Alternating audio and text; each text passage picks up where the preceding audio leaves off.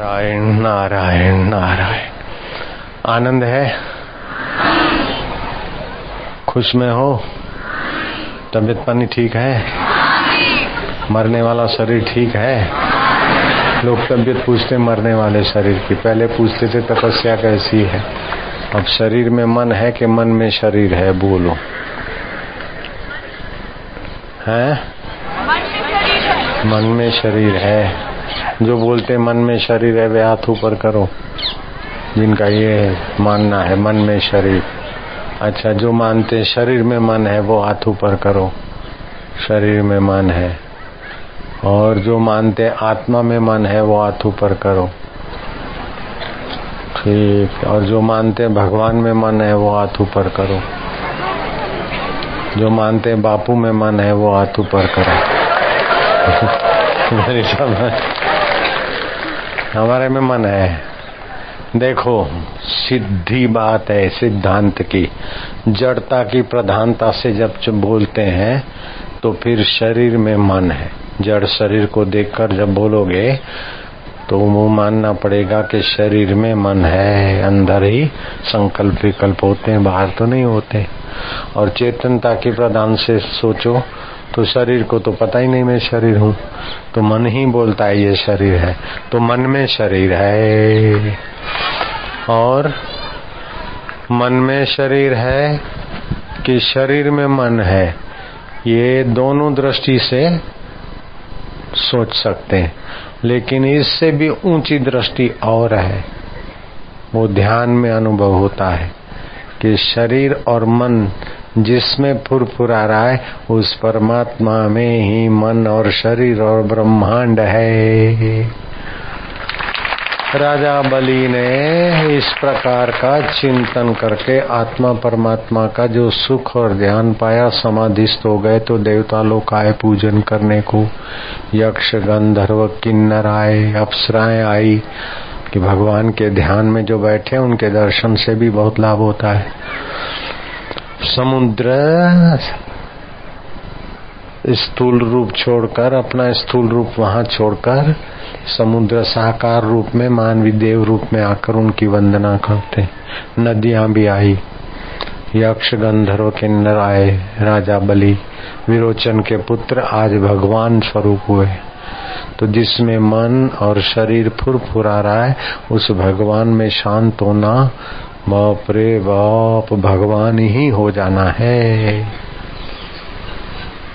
भगवान श्री रामचंद्र जी वशिष्ठ के चरणों में प्रणाम करते हैं और कहते हैं कि गुरुदेव, मेरी ज्ञान की वृद्धि के लिए बलि राजा का प्रसंग आप सुनाने की कृपा करें। आपकी कृपा से मुझे आत्म शांति प्राप्त हुई है। लेकिन ज्ञान की वृद्धि के लिए गुरु कृपा करके शिष्य को सत्संग सुनाते हैं, उबते नहीं है। आप मुझ पर कृपा करके सत्संग का, बलि राजा के सत्संग का प्रसंग सुनाए। तब भगवान राम को वाल्मीकि रामायण में वाल्मीकि जी भरद्वाज को और राम जी को वशिष्ठ जी ये प्रसंग सुनाते कि राजा बलि ने राजकाज करते हुए एक बार रत्न जड़ित झरोखों में बैठते जगत की स्थिति का ख्याल करा कि वही रोज सुबह उठना, खाना ये करना, वो करना, फिर रात को थका, मांदा, सो जाना। विकार भोगना, और वही की वही नई चीज़ें करते करते, नाक को सुख कितना दिलाया, लेकिन नाक तो जल जाएगा। आँखों को देखने का मज़ा कितना दिलाया, ये आँख भी तो एक दिन जल जाएगी। जीव को चटोरापन करके कितना भी मज़ा दिलाया। जीव से भी तो आत्म शांति नहीं मिली। हाय, जैसे साधारण मनुष्य खाने में, देखने में, सूंघने में, इंद्रिय विकार भोगने में अपनी आयुष्य नष्ट कर देते हैं। मर जाते हैं, नीच योनियों को प्राप्त करते हैं, नरकों को प्राप्त करते हैं, भोगी लोग। मैं भी ऐसे ही अपनी आयुष्य नष्ट कर रहा हूँ। लोग बड़ा बुद्धिमान, बड़ा राजा मानते हैं मेरे को। लेकिन ये बड़प्पन किस बात का? जो बड़े में बड़ा आत्मा है, परमात्मा है, उसका तो ज्ञान नहीं है। उसका तो सुख मिला नहीं। नाक से कितना भी सुख लो, अत्र फूलेल का आखिर क्या? जीव से कितना भी स्वादिष्ट भोजन किया, फिर भी जीव को तो संतोष नहीं और जीव जल जाएगी। कान से कितनी वाहवाही सुनी, चमर डुलाने वाली हीरे रत्न जड़ित।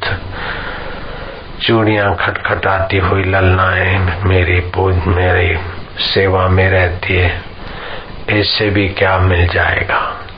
ये शरीर तो मिट्टी में मिल जाने वाला है। मैं अमर आत्मा हूँ, अपने को तो नहीं जानता। हाय, मैं भी साधारण, अज्ञानी, मूर्ख मनुष्यों की नाई अपना जीवन व्यर्थ कर रहा हूँ। राजा बलि को विचार उत्पन्न होगा। विचार उत्पन्न हुआ कि मेरे को मेरे पिता विरोचन भगवान ने जो उपदेश दिया था कि विषय विकार और भोग में जीव दीन हो जाता है।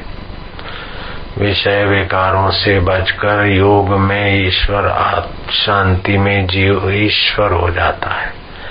जीव ब्रह्म हो जाता है। मैंने वो विचार करना छोड़ दिया और संसार की चतुराई में राजा तो बन गया। लेकिन राज्य तो पहले भी था।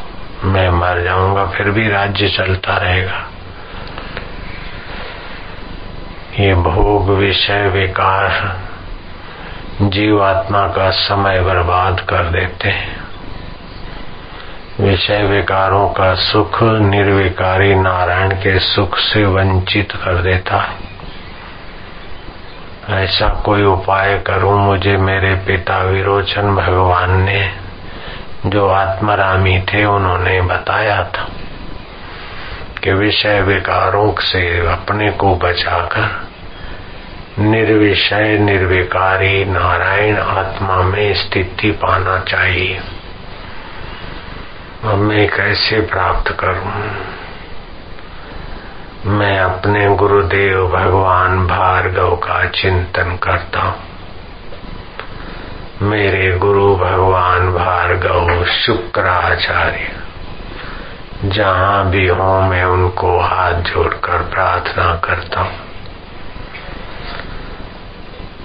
शुक्राचार्य प्रभु इधर पधारने की कृपा करें। शुक्राचार्य का ध्यान करते करते उनका आवाहन करने लगे। राजा बलि, भार्गव का, भार्गव मतलब प्रभु ऋषि के सुपुत्र शुक्र का चिंतन करने लगे। शुक्र को पता चला कि मेरा सत पात्र सत शिष्य मेरा ध्यान कर रहा है, गुरु को पता चल जाता है। आवाहन कर रहा है, कोई ज़रूरी काम है, ज़रूरी कुछ उसको पूछना है या सत्संग जानना है।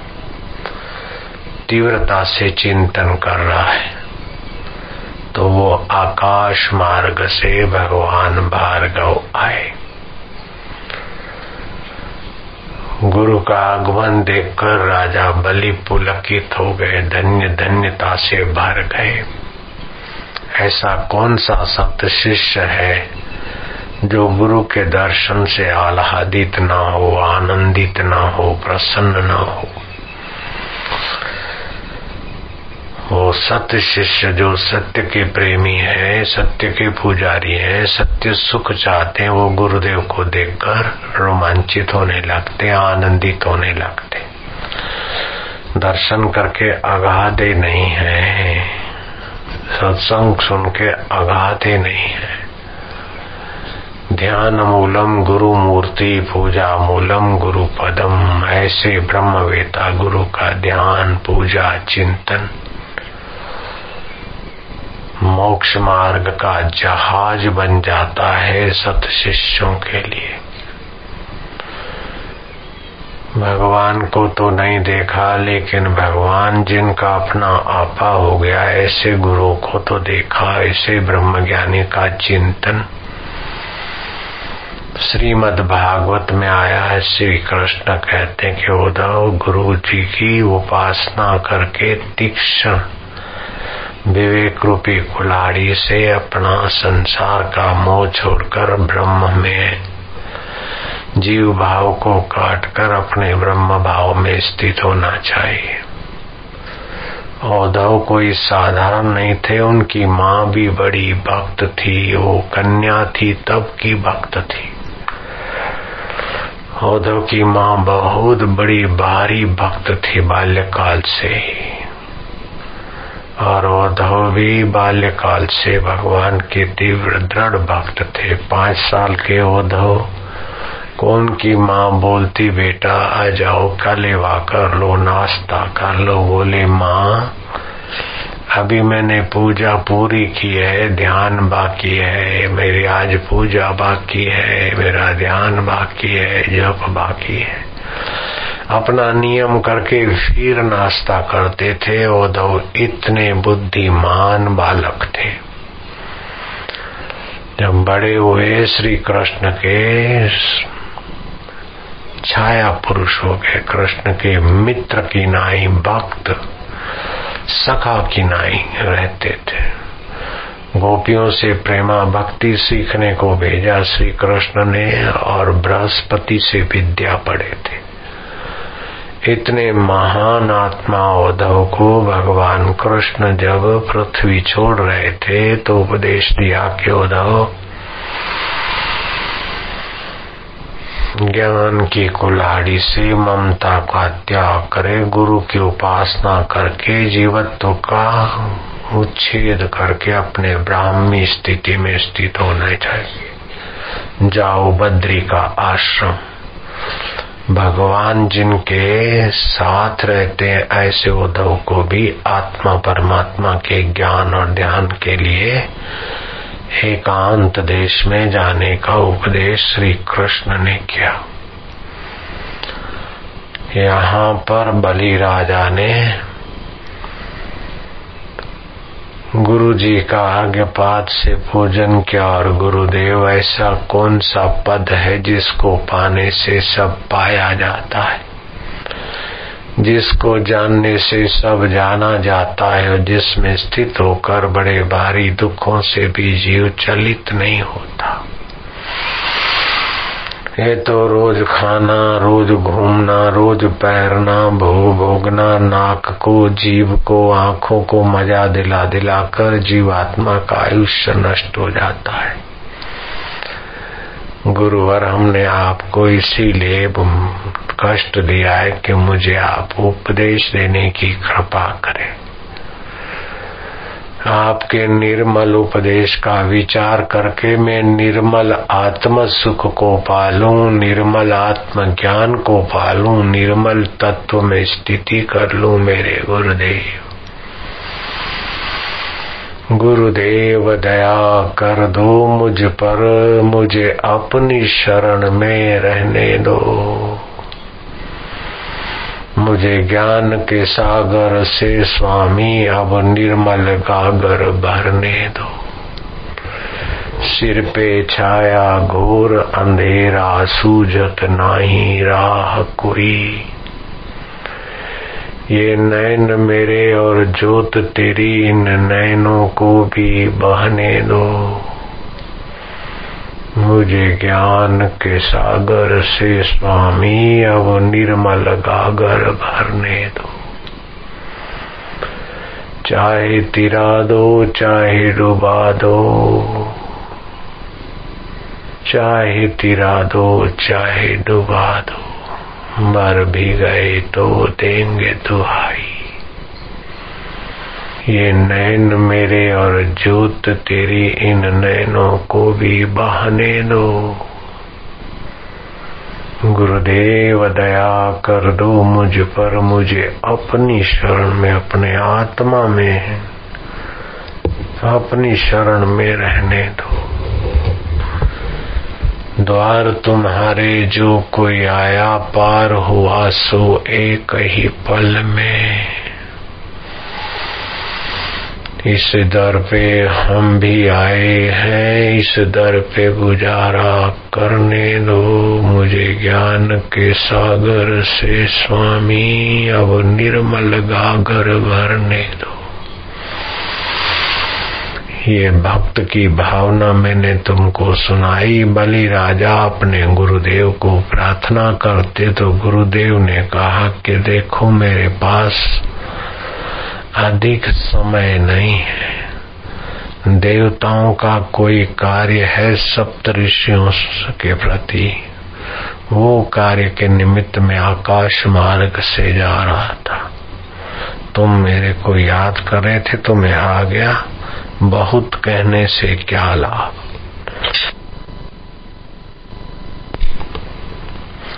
बुद्धिमान थोड़ा सा ही सार उपदेश सुनकर उसी का मनन करके परमात्मा को पा लेते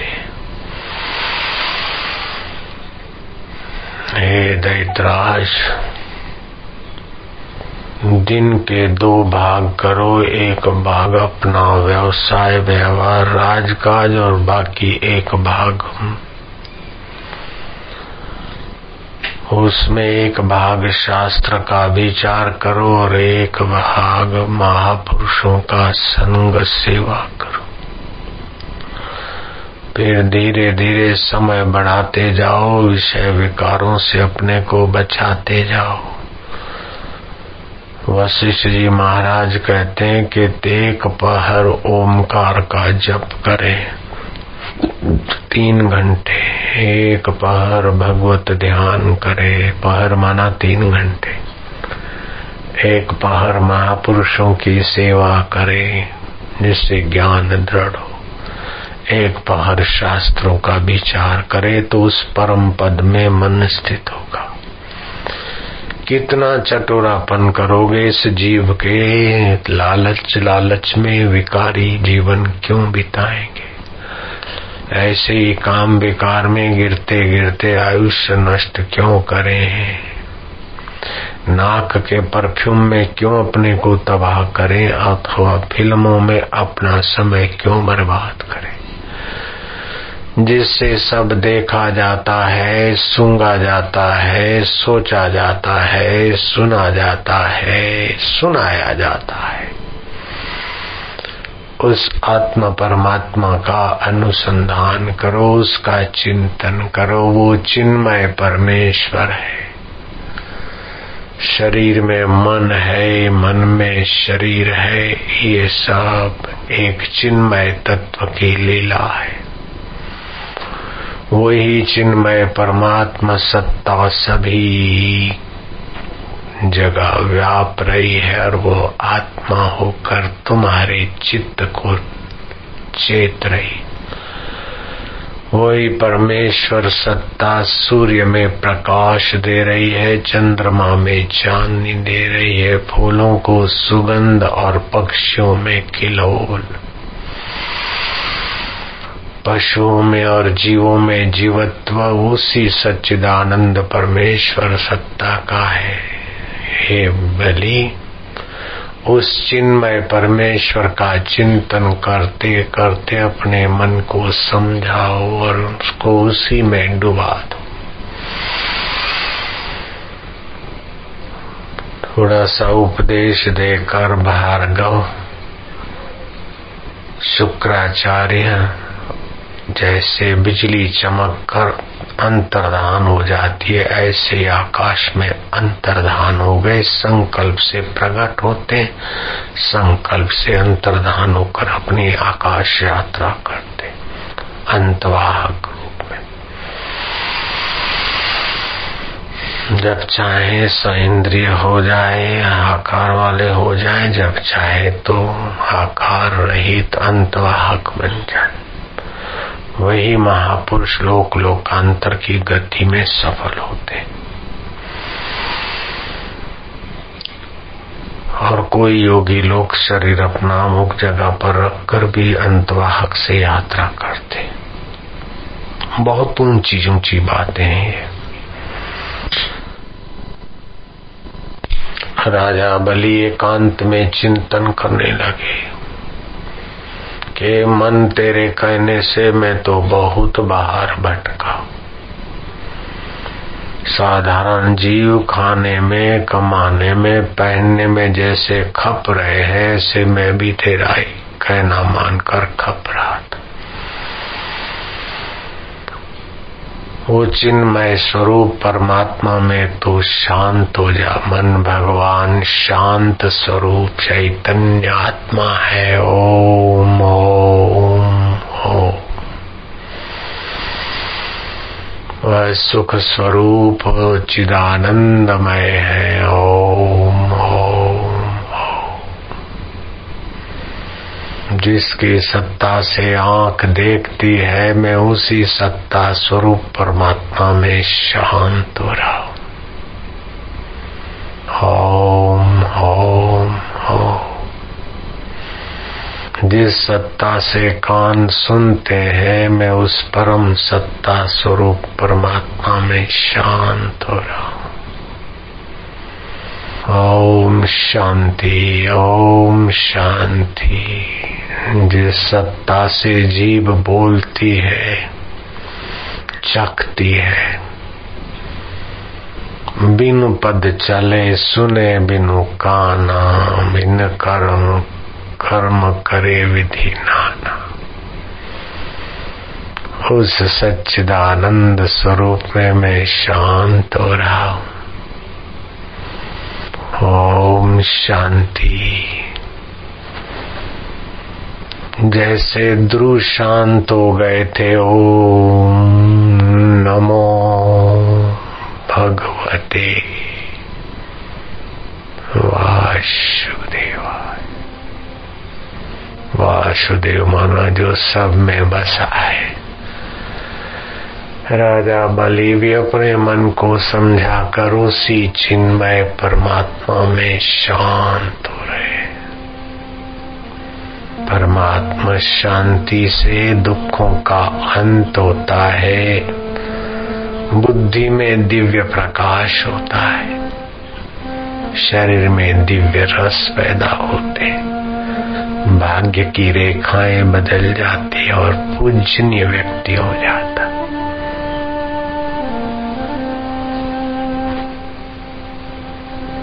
उस आत्मा परमात्मा का अनुसंधान करने वाले बलि राजा का पुण्य भाग्य बढ़ने लगा। जो जो भी इस प्रकार परमात्मा चिंतन, परमात्मा ध्यान करता है, भगवान भार्गव ने, शुक्राचार्य ने, भृगु के शिष्य थे भार्गव, शुक्राचार्य जी।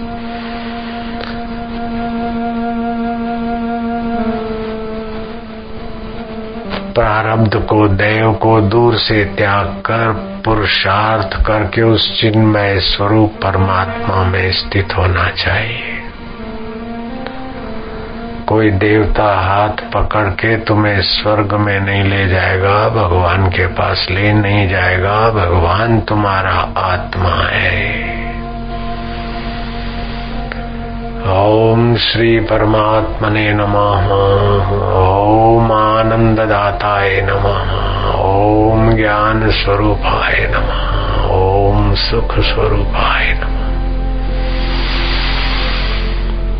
ओम ओम ओम शांति। ओम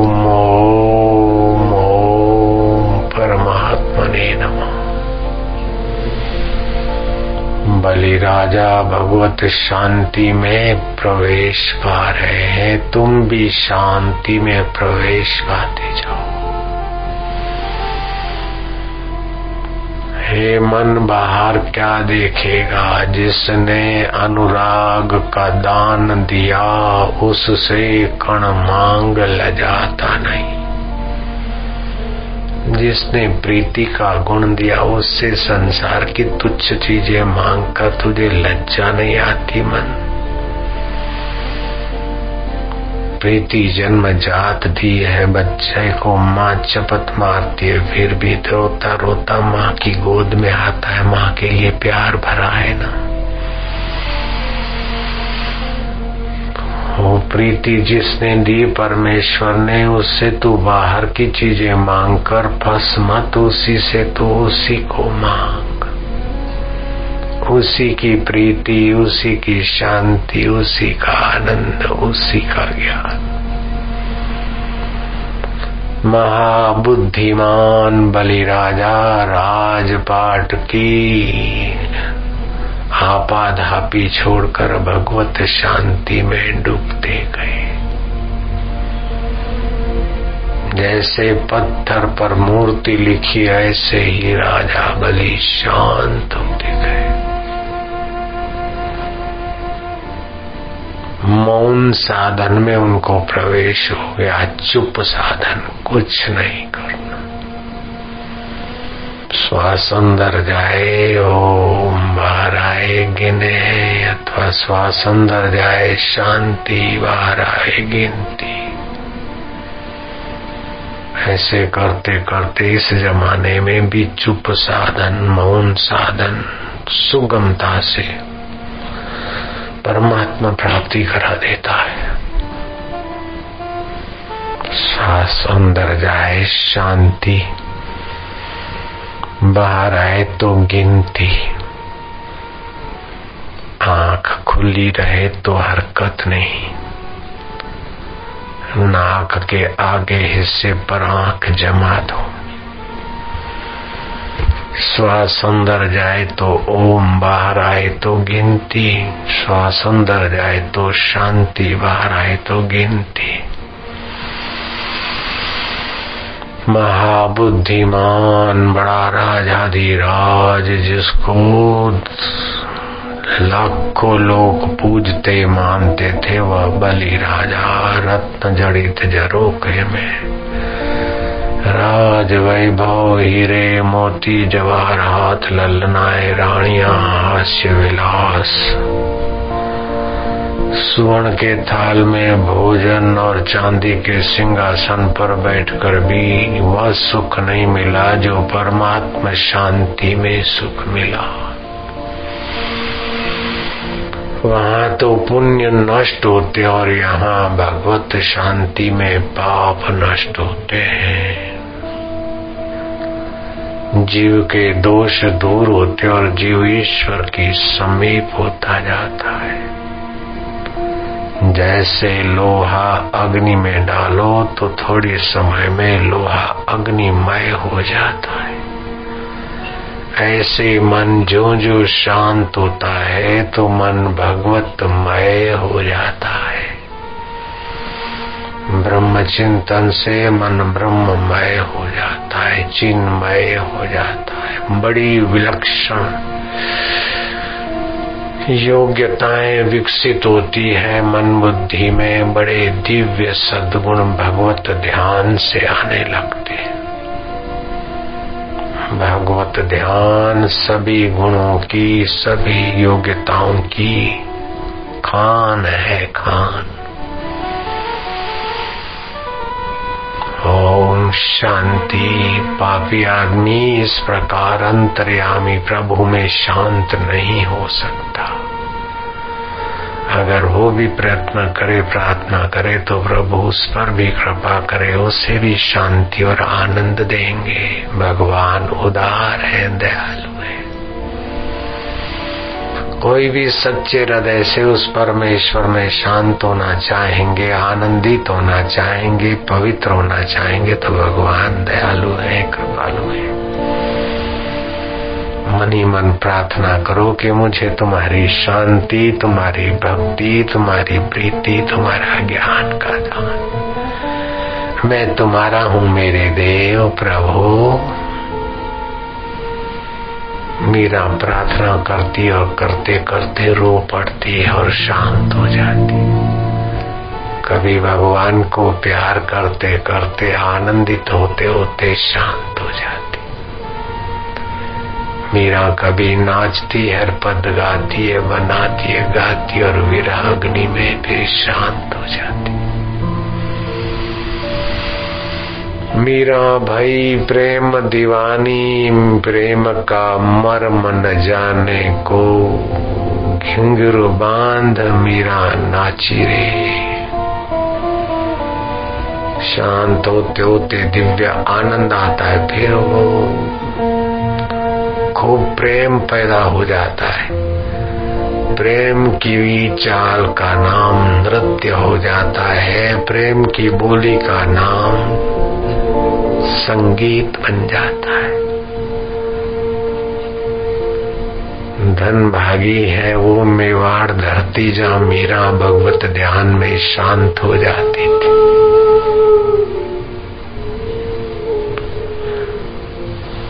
धन भागी है वो व्रज की मिट्टी जहाँ भगवान की बंसी सुनकर ग्वाल और गोपियाँ आनंदित व भाव विभोर। भगवत शांति में आनंदित हो जाते थे। ओम ओम। श्री कृष्ण ने क्लीम शब्द फूका बंसी में। क्लीम शब्द माना जिससे उत्पत्ति स्थिति प्रलय होती है, वो उस ब्रह्म। मैं दे नहीं, गे नहीं, दे गे, मैं नहीं, मेरा नहीं। मैं तुम्हारा मैं तुम्हारा मैं तुम्हारा ये भाव जागृत हुआ गोपियों तो श्री कृष्ण ने भी कहा, मैं तुम्हारा मैं तुम्हारा मैं तुम्हारा। दोनों के बाहर की आकृतियाँ भूल गई और चिन्मय, दिव्य रास लीला हुई। इस आँखों से वो दिखती नहीं है, लेकिन अभी भी वो दिव्य चिन्मय रास लीला साधकों के हृदय में होती रहती। शरीर में नहीं हूँ, ये शरीर का नाम मेरा नाम नहीं है। मन में नहीं हूँ, मन का विचार मेरा विचार नहीं है। बुद्धि में नहीं हूँ, बुद्धि के निर्णय मेरे निर्णय नहीं है। ये सब बदलते उसको जो देखने वाला मैं आत्मा, परमात्मा का परमात्मा, मेरे आत्मा का। ओम वो नित्य स्वरूप ईश्वर में हम शांत हो रहे हैं। ओम ओम ओम। हम आनंदित हो रहे हैं। ओम ओम ओम। हम चिंता मुक्त हो रहे हैं। ओम ओम। चिंतन रहित हो रहे हैं। ओम ओम।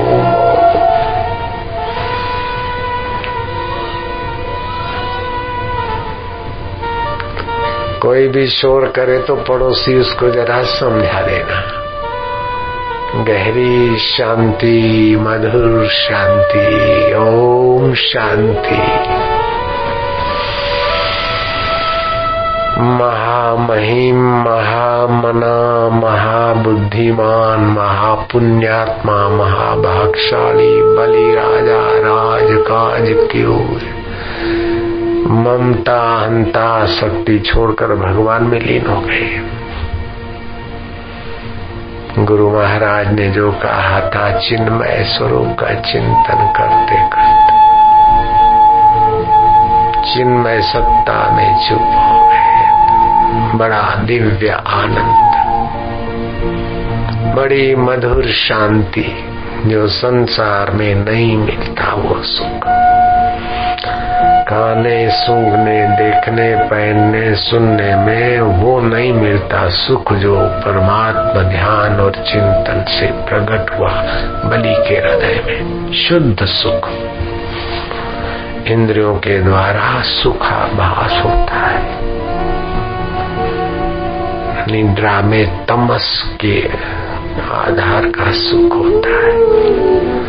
पुण्यदान और सत्कर्म और सभी समाधि में सात्विक सुख होता है, लेकिन तो गुणातीत तो सुख में पहुँचना कोई विरला विरला पूर्ण गुरु कृपा मिली, पूर्ण गुरु का ज्ञान, तब पूर्ण स्थिति, ब्राह्मी स्थिति होती है।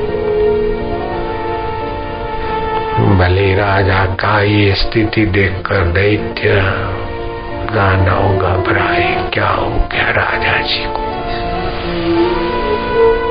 सब चुपचाप अपने अपने कार्य में लगे। एक दिन, दो दिन, तीन दिन, वर्षों बीत गए उस महापुण्यात्मा को। तन की सुधी न जिनको, जन की कहा से प्यारे? दिव्य सुख, दिव्य शक्ति के भंडार बनते गए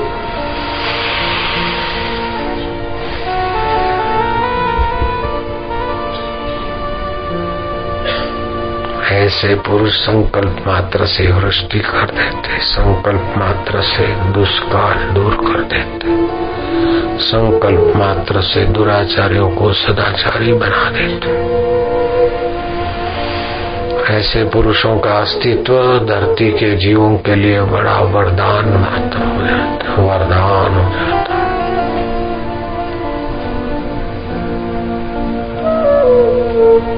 बलि राजा भगवान के ध्यान में समाधिस्थ हो। गए जैसे भगवान चंद्रशेखर, भगवान शुंभ सदाशिव वर्षों वर्षों, हज़ारों वर्षों तक ध्यान, मग्न, शांत आत्मा हो जाते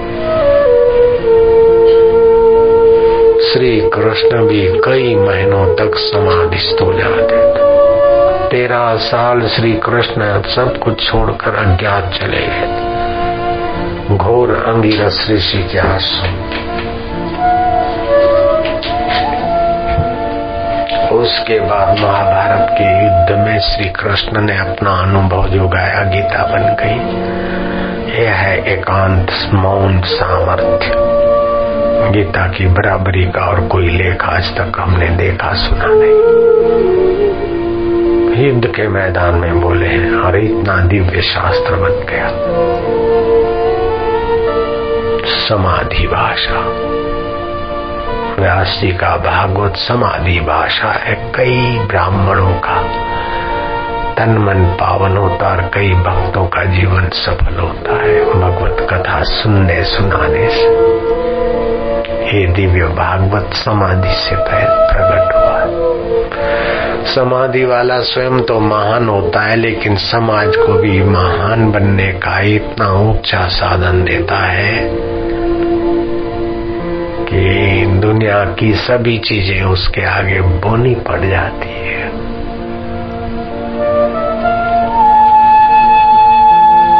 ओम बलि राजा भगवत ध्यान में मग्न है।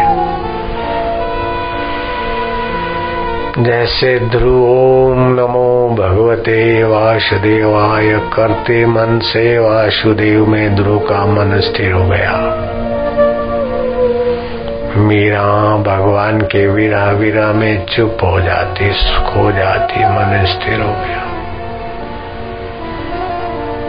जो लोग मन एकाग्र करते हैं, उनमें सिद्धियाँ आती है, लेकिन जो भगवत भक्ति भाव से मन को विक्षेप मुक्त कर देते हैं, वासना मुक्त कर देते हैं, उनके मन में तो भगवान ही प्रकट हो जाते एकाग्रता से शक्तियाँ सिद्धियाँ आती है। लेकिन भगवत ज्ञान, भगवत प्रीति से विक्षेप मिटकर भगवत तत्व में एकाकारता आ जाती एकाग्रता कोई बच्चों का खेल नहीं, लेकिन वो एकाग्रता हो भी जाए, फिर भी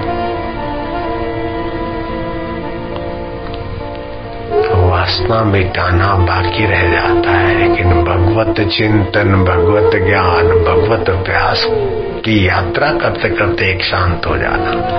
उसे वासना मिट जाती और भगवत रस के सुख के आगे नाक का सुख कुछ नहीं काम इंद्री का सुख कुछ नहीं, जीव का सुख कुछ नहीं। फिर वो लेगा, देगा, खाएगा, पिएगा, वशिष्ठ जैसा महापुरुष भी बच्चों को जन्म देता है, लेकिन जैसे खीर खाकर कोई तृप्त हुआ है तो फिर रूखी भिखारण की भिखारी की रोटियों की आसक्ति क्या होगी? जिसने राष्ट्रपति पद संभाला है, फिर उसको कोई फैक्ट्री का मैनेजिंग डायरेक्टर बनाओ तो क्या आसक्ति होगी?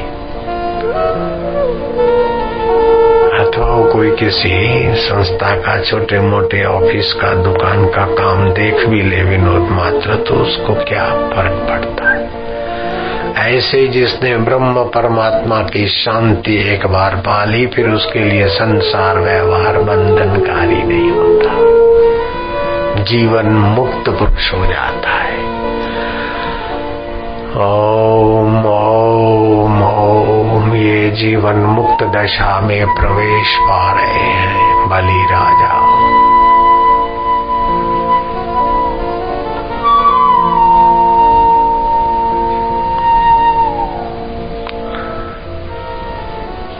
बलि राजा की ये ध्यान मग्न स्थिति वातावरण में दिव्य परमाणु फेंक रही है। जैसे सूरज लाखों करोड़ों माइल दूर होते हुए भी अपना प्रकाश से धरती को प्रकाशित कर देते और पेड़ पौधों जीव जंतु को जीवनी शक्ति दे देते।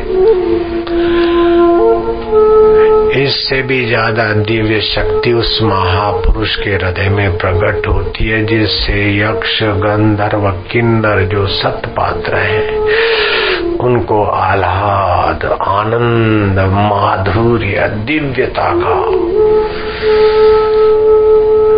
जैसे कहीं से सुगंधी आती हो तो भौरे उधर को मंडारते हैं। ऐसे ही कहीं से दिव्यता के तरंग आ रहे तो सब उधर को आकर्षित होकर आने लगे। अप्सराएँ गान करने लगी सूक्ष्म जगत। गंधर्व गान करने लगे। नृत्य करने लगे। समुद्र अपना आदि भौतिक स्वरूप जो ही रखकर आदि देविक स्वरूप से उनका स्वागत करने को आए। ऐसा योग वशिष्ठ में मूल ग्रंथ में लिखा।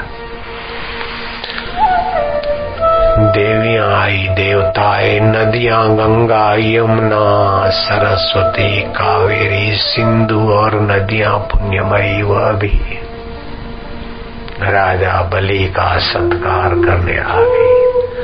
दुनिया के लोग नदियों में जाकर पावन होते और नदियाँ ऐसे आत्मरामी महापुरुष का स्वागत करके पावन हो जाते। ध्यानावस्थित गतेन मनसा पश्यन्ति यम योगिनः यस्यान्तं विदु सुरासुरगणा। देवाय तस्मै नमो नमः। जो सारी सृष्टि की उत्पत्ति करने वाला है, उसी परमेश्वर ने मेरे शरीर की उत्पत्ति की जो सारी सृष्टि का पालन करता है, वही परमेश्वर मेरे शरीर का भी तो अंदर पालन कर रहा है। अन्य में से रक्त, रस आदि धातु बनाता है। जो सारी सृष्टि का सार स्वरूप है, वो परमात्मा मेरे शरीर का भी तो सार स्वरूप है। मैं उसका, वो मेरा, ओम ओम। इसमें क्या मेहनत है? क्या कठिन है? कठिन है? उसमें प्रीति करते करते मन उसमय हो जाए, बस हो गया काम।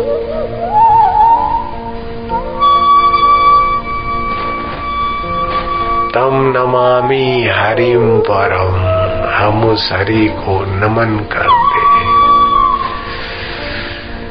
जिसमें विश्रांति पाने से पाप, ताप, दुख, दोष, दर्द, चिंता, आकर्षण, विकर्षण सब शांत हो जाते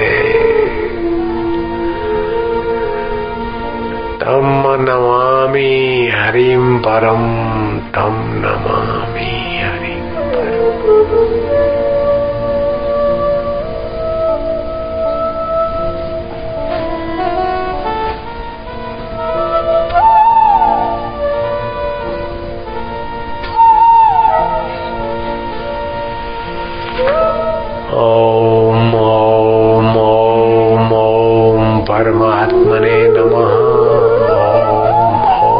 चिद्घनाय नम ओम ओम नम ओम विश्व रूपाय नम। ओम ओम गुरुरूपाय नम।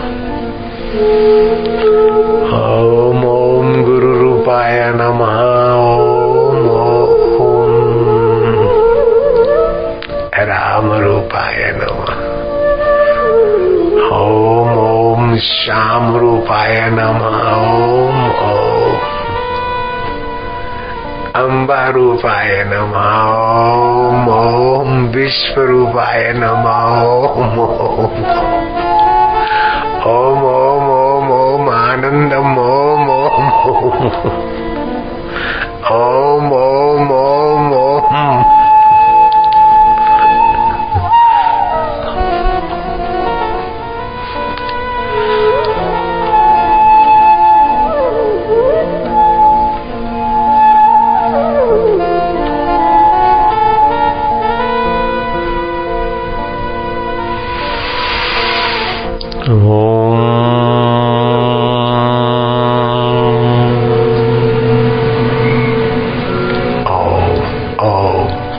आनंद है। ओम। बोलते जाओ, होठों में। ओम। ओम शांति, ओम। ओम ओम प्रभु जी, ओम। ओम ओम प्यारे जी, ओम। ओम ओम मेरे जी, ओम। ओम ओम अंतर्यामी प्रभु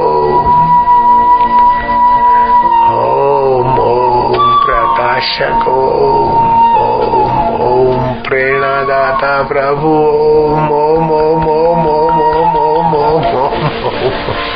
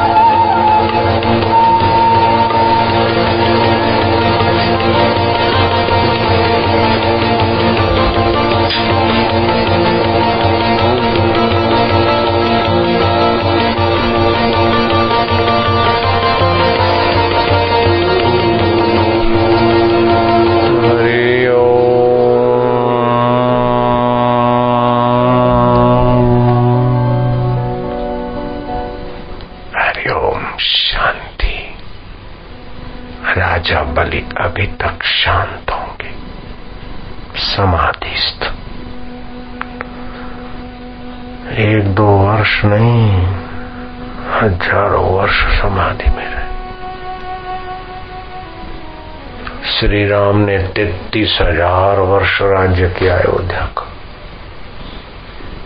कैसी लंबी आयुष्य होती थी। वशिष्ठ जी महाराज डेढ़ लाख वर्ष तक जिए थे। चौन ऋषि साठ हज़ार वर्ष जिए थे।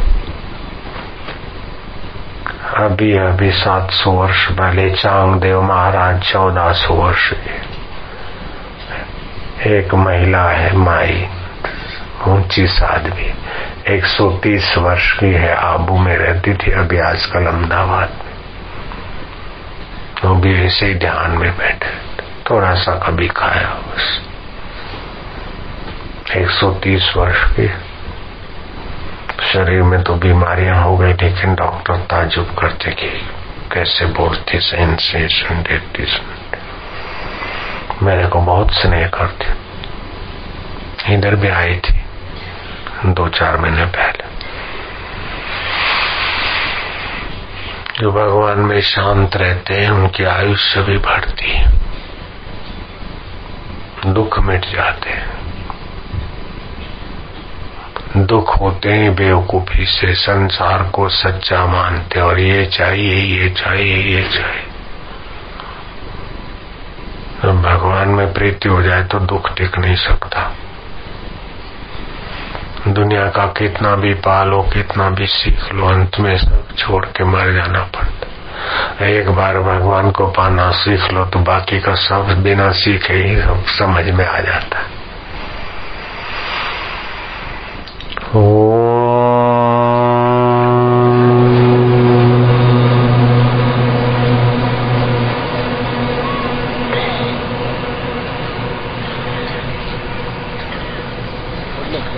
पढ़ो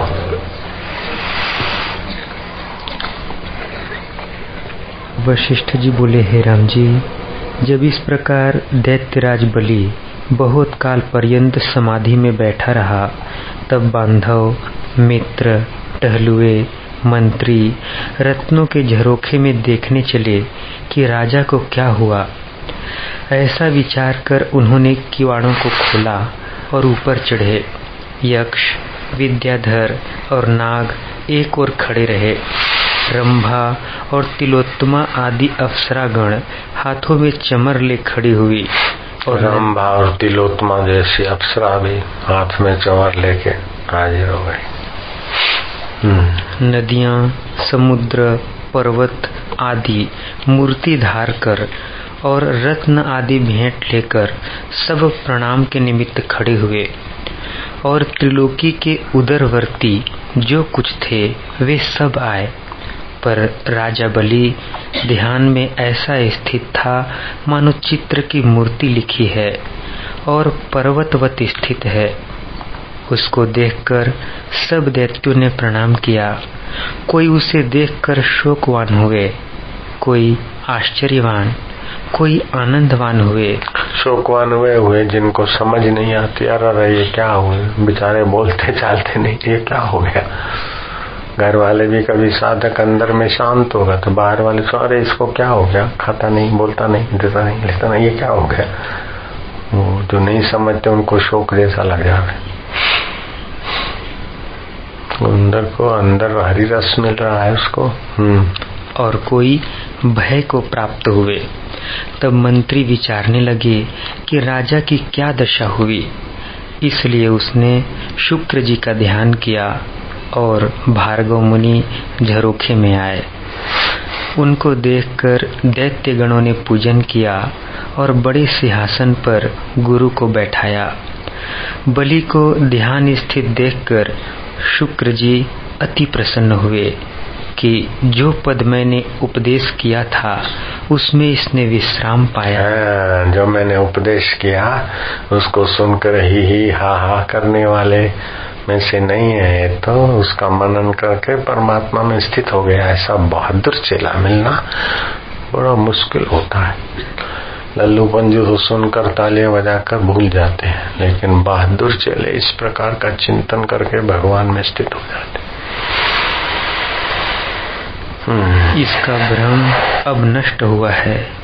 ऐसे देखकर शुक्र जी ने कहा बड़ा आश्चर्य है कि दैत्यराज ने विचार करके निर्मल आत्म प्रकाश पाया है।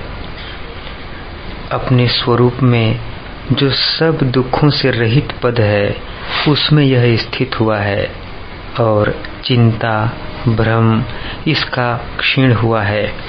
अब इसको मत जगाओ। अभी इसको मत जगाओ, ध्यान मत तोड़ो, होने दो। और परिपक्व होने दो। लोहा भट्ठे में पड़ा रहे और और और और अग्निमय हो जाता है। ऐसे ही मन शांत होता है और भगवतमय होता जाएगा। यह आत्मज्ञान को प्राप्त हुआ है और यत्न और क्लेश इसका दूर हो गया है। जैसे सूर्य के उदय होने से अंधकार नष्ट हो जाता है। अब मैं इसको नहीं जगाता। यह आप ही दिव्य वर्षों में जागेगा, क्योंकि प्रारब्ध अंकुर इसके रहता है और उठकर अपना राज कार्य करेगा। अब तुम इसको मत जगाओ, अपने राज कार्य में जा लगो। वशिष्ठ जी बोले, हे राम जी, जब इस प्रकार शुक्र जी ने कहा, तब सब सुनकर सूखे वृक्ष की मंजरी ऐसे हो गए और शुक्र जी अंतर्धान हो गए। दैत्य भी सभा में जाकर अपने अपने व्यवहार में लगे और खेचर, भूचर और पातालवासी अपने अपने स्थान में गए।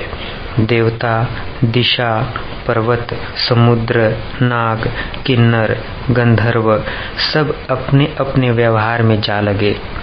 हे राम जी जब सहस्र दिव्य वर्ष व्यतीत हुए, तब नारायण नारायण नारायण नारायण।